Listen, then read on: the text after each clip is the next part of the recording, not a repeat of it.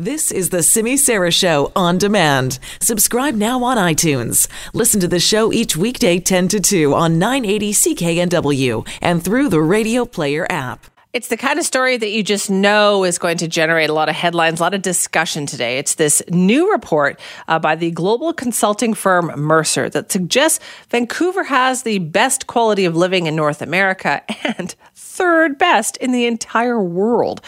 How did we do it? How did we make it to the top of that list? Well, apparently because of safety, of crime, low crime, that is, the environment, access to good education, and even, believe it or not, access to housing. I know. I found that hard to believe too. So, in a few moments, we're going to talk to you about this subject, get your thoughts on it, uh, to want to know why, if you feel like you're living in one of the best cities of the world. But first, let's find out more about today's report. And for that, we turn to Gordon Frost, who is a partner and career business leader for Mercer Canada. Well, Gordon, thank you so much for joining us to talk about this today. First of all, what is Mercer? So, Mercer is a global uh, human resources consulting firm. Ah, okay. So then do you do this to provide information to companies all over the world? Exactly. So we do this work um, to provide information to companies all over the world, as you just said, around really it's more broadly around how they attract, retain, and engage talent. But clearly, um, from a moving talent around the world perspective or attracting the best talent, understanding the quality of living in different cities is a really important part of that. All right. So, how do you measure the quality of living?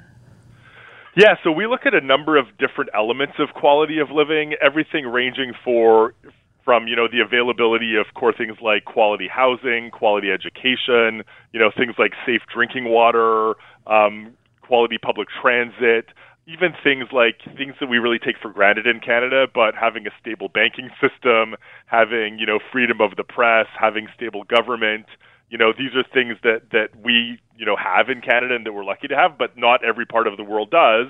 And so, as you're moving people around the world, that does become a key consideration. Right. Okay. So, how did Canada do on this? Because it sounds like, as a country, we did pretty well. Yeah. So, Canada did great, and you know, this is the 21st year that we've done this survey, and the Canadian cities always do really, really, really well. Um, so you know, Vancouver has ranked third in the world, but but many of the Canadian cities rank you know in or close to the top twenty. And how did Vancouver do specifically? So so Vancouver came third in the world, uh, tied with uh, Wellington, New Zealand. Um, and uh, just a little bit behind Vienna, Austria, which was in the first place. Wow! But um, Vancouver does great, yeah. I, I, think a lot of people would be surprised because you talked about like quality of housing here, and housing is such a huge hot issue. Uh, it would, I think, it would surprise people here that we did well on that metric.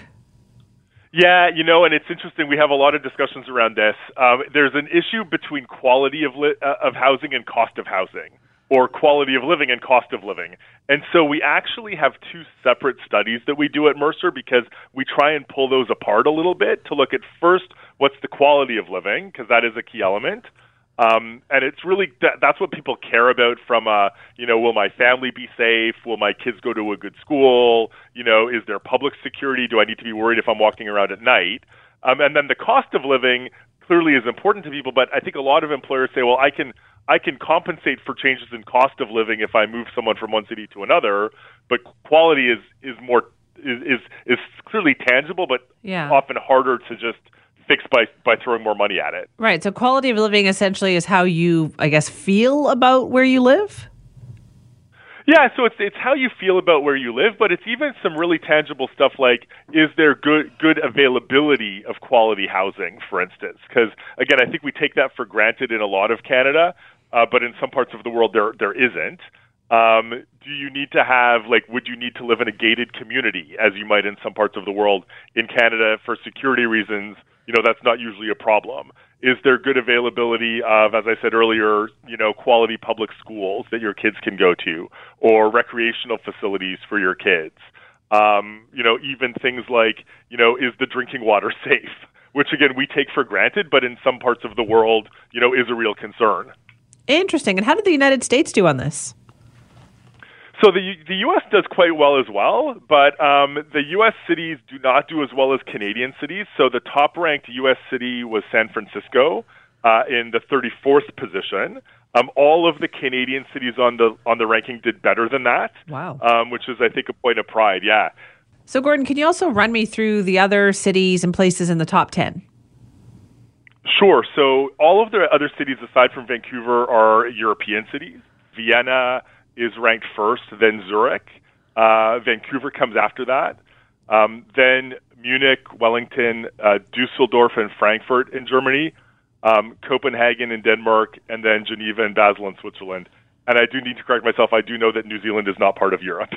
so there's two there's two non-European cities oh, in the oh, top ten. Boy, New Zealand, no respect. that always seems to happen. Yeah. Uh, but okay, so that's interesting. Then, so what do you think it is that those cities have that other cities don't?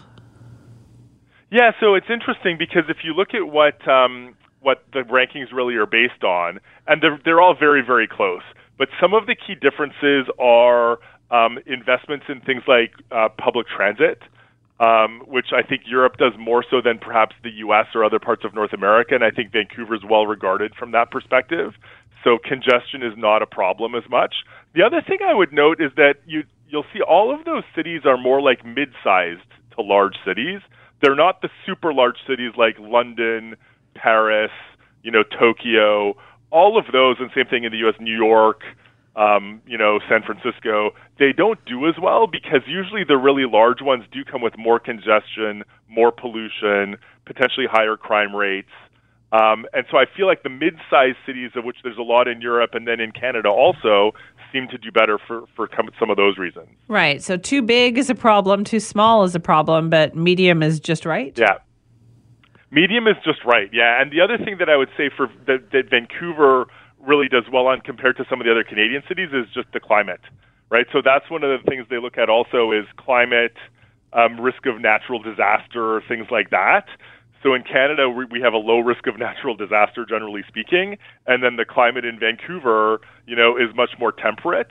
You know, similar to some of the other cities that I just talked about. Right. So it's funny because people here, Gordon, would probably look at this and go, yeah, you know, it's a struggle every single day to afford to live here. But I guess what this is for is for attracting people here. And this will show that, oh, other people outside of Vancouver think it's a very attractive place. Yeah, no, absolutely. And I think on the cost side, there is no question that cost of housing in particular is is high in Vancouver, you know, relative to other parts in Canada for sure. Um, I think one of the interesting points is, you know, as I referenced, there is a cost of living survey as well. And while Vancouver comes out, you know, high from a Canadian perspective, as I'm sure you can imagine, it's not nearly at the same level as a Singapore, Tokyo, Hong Kong, right. New York, London.